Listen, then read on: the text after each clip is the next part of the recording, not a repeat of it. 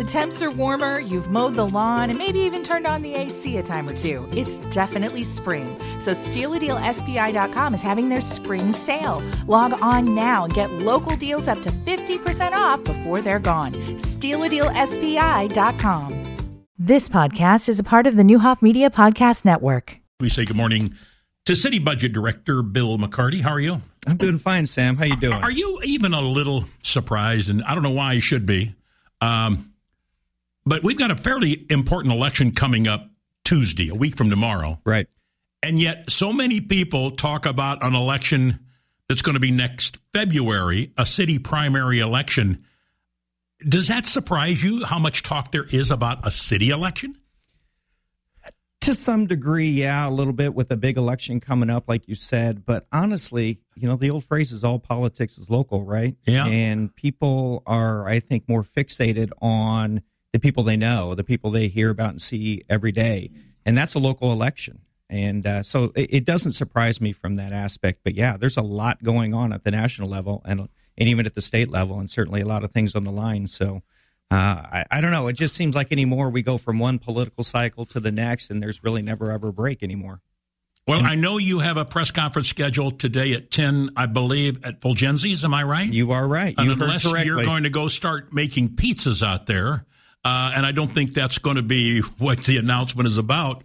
Uh, what's going on with Bill McCarty in the political future? Well, I have made the decision after much reflection that I am going to run for city treasurer. It is an open seat. I'll tell you, Sam, it wasn't something that I had expected. It caught me by a little bit of surprise that that Misty decided to run for mayor now. I honestly thought that I would be having this conversation with you four years from now, mm-hmm.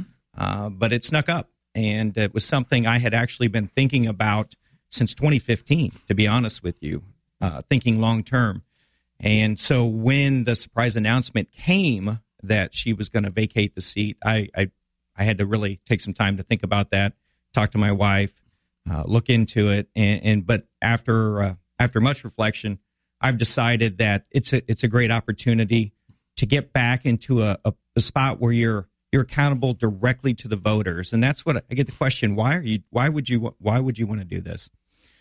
I was an elected official, and as you know, I was mayor out in Williamsville, and before that, I was a trustee, and I was elected twice out there. There's just no better feeling if you are really, really into government service, if you love it the way a lot of us do, than to be accountable directly to the voters. Let them decide. It's great. I love what I do. I could do the job that I have right now until I retire in 12, 15, 16 years, whatever it is. That, that wouldn't be an issue for me. But I'm still not directly accountable to the voters in the position that I'm in. And I'm always looking for new challenges, looking for something different to do. And the great thing about this position, the really the reason why it's so perfect, is it allows me to stay at the city, which I love working for the people in Springfield, and it allows me to still be connected to city finances.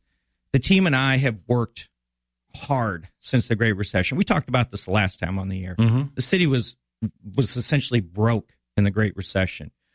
For 12 years, we've been working extremely hard with both Mayor Houston and Mayor Langfelder, the team, to try and fix that. And and we have really come a long way. We've gone from virtually no money, a fund balance during the Great Recession that was I think got down to 2.6 million or something like that.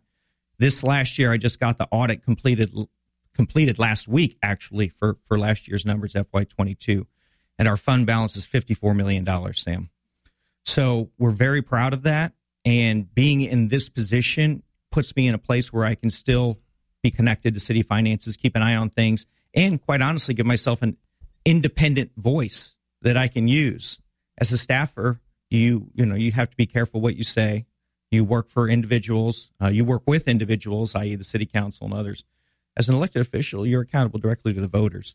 So you can monitor things like city finances, and you can be you can you can publicly speak out if you see something that concerns you. Um, and I think that's great what better than to have the person or a person, excuse me, a person who is so familiar with the city budget uh, to be in that to be in that position. So after thinking about all of that, I decided this was a good opportunity and that I should pursue it. Does the city budget director work closely, or do you meet often, or is there that not much between the city budget director and the city treasurer? Honestly, not as much. Our staffs work together quite a bit. Um, there's obviously a, a, a, a relationship there, whereas my office is the one that, of course, does the budget, oversees the finances. We collect a lot of the, uh, you know, we oversee the, the budgeted revenue and all that. A lot of collections come into the treasurer's office. But there's that that financial connection because uh, we do the budget, we issue payments and all that, or process them, and then the treasurer's office, they're the ones who are writing the checks. They're overseeing the funds that are in the bank. They're doing investments, and that is where one place where the treasurer and I have uh, collaborated quite a bit is on investing investing city funds. As we've been able to build up some of the dollars that we have in our, our bank accounts and our funds uh, misty and i have collaborated on investing those dollars to try and maximize return. Have you talked to the mayor about this? And yes. did the mayor give you an indication that if he's reelected that you would stay on as budget director? We haven't talked about that uh, but the mayor and i have had the conversation. I of course wouldn't make this decision without speaking to him about it and mm-hmm. he is supportive uh, of it, just as he was when I ran for county treasurer five years ago or whatever it was. Um, he understands that, uh, especially as an elected official, he understands what it what it means. And so, yes, uh, we've had that conversation, and he is supportive of, of me doing it.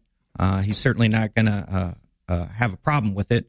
As term in, in terms of if I'm unsuccessful and he is successful, we haven't had any conversation about that. One of your announced opponents, Colleen Redpath Fager, uh, got in early mm-hmm. and very early. Uh, very strong connection uh, Republican. Even though I know this is a nonpartisan, but has certainly got a commitment from a lot of organizations that have some deep pockets. How do you react to that? Uh, I think that she's being smart. I think you have to do that. Um, the one thing where I have, I will not, I, will I'll sit here and tell you today, I will not have a monetary advantage over her if she, you know, decides to to get in and run. I won't have that. Um, what I do have an advantage in is uh, the fact that I've been budget director for 12 years. Uh, my my name recognition is is pretty strong. Uh, my uh, my uh, experience is extremely strong, and again, it goes back to it is a nonpartisan election, and ultimately, I think people want to decide who they think is best for the seat. And if they think it is the person who's uh, extremely familiar with the city budget's been doing it for 12 years, they'll vote for me. If they want to use another um, factor to make their decision, they'll certainly do that. The nice thing about elections, Sam, when you have more than one person, is people have an option. They have a choice. And I've always said that. For democracy to truly work, the voters have to have a choice. Uh, and that means somebody's got to win and somebody's got to lose. I've won elections, I've lost elections. I don't mind either way. I really enjoy winning more, but uh, certainly uh, if if we get in and Colleen makes the or Lisa, if Lisa ends up getting into it as well, as, talking Lisa Badger, Lisa Badger, who mm-hmm. is his, I think announced that she's doing it. Uh, if if they can go out and make a strong case to the voters that they are the best selection, then then the voters are going to go that way. You know, that's how it works. I'm going to be very crass, but this is Sam. You're leaving a job that pays about 120,000 to run for a job that pays 90,000. Why? Well, uh, it's all public, so I, I, don't mind telling you I'm leaving a job that currently pays me 128,000. Okay, thank you. To take a, a, a $90,000, uh, maybe a little bit more uh, with inflation and car stipend and all that. Why? I told you. I told you earlier. I said okay. you don't to be accountable directly to the voters. There's nothing better than that. Number one. Number two, you don't get in government service to get rich. It's not about that. You do it to, to serve and because you enjoy it. And I do. And, and Sam, I think we talked about this before. I never thought I'd be in government ever. I never wanted to be. Not in college. I wanted to be in private finance, either investment banking or in uh, corporate finance. And I was to begin with, consulting and, and corporate finance and all that. But when I moved back to Springfield, I got involved in government, and I've never looked back. I just enjoy it that much. So there are a lot of factors that go into making a decision like this. Money is is one of the least of them. The, the salary for treasurer, it's it's fine. It it it's uh, it's fair. I don't have an issue with it. I know that going in. Final question: um, You have conducted a poll I don't know what effect that poll had on your decision. Tell me a little about if you can share the company who did the poll, what type of questions were asked, how many people uh, were surveyed, and what were the results. Well, uh, I don't want to get too much into it and bore your, your listeners' analytics, but yes, I, I conducted a poll. It was a major factor in my decision. Was I'll it a, was it a company perfectly you paid to have done? I paid the okay, that's company. Okay. professional company that's been doing it for decades. The results uh, speak for themselves. They surveyed a lot of people, 300, I think, maybe more. Okay. The margin of error was only 2.8%, which means it was a very good poll. It better be for what I paid for it. Okay. uh, and uh, I did well. I did extremely well. And it's really one of the, it was one of the final factors that convinced me that I should, I should get into the race. It told me that people would like to see me in this position, and it ultimately I think was was the last piece of the puzzle to to get me into it. And, and to answer your other question, Sure, who was in it? I put everybody in it. Mayor was in it. Mayor's opponent was in it. City clerk was in it. My two uh, potential opponents were in it. I was in it. We were all in it, and uh, uh, we we did the usual poll questions. You measure favorables, you measure name recognition, and then you measure head to head. I did that for for everybody. Allow me one more, please. How are you going to balance the responsibilities of budget director and also running for city treasurer? that actually won't be that difficult. I did it five years ago when I ran for county treasurer. It's real simple. After doing this for 12 years, I know what my job is. Uh, I do it well during the day with the people that I've got. Excellent team. When I'm on the city clock, I'm on the city clock. I'm the budget director. That's all I think about. That's all I care about. That's all I do. Whether it's at the city hall during the day, whether it's at city council, that's it. In my off hours, when I'm not on the clock, that's when I'll worry about the treasurer's race. It's very simple to separate that. I've, I've done it before.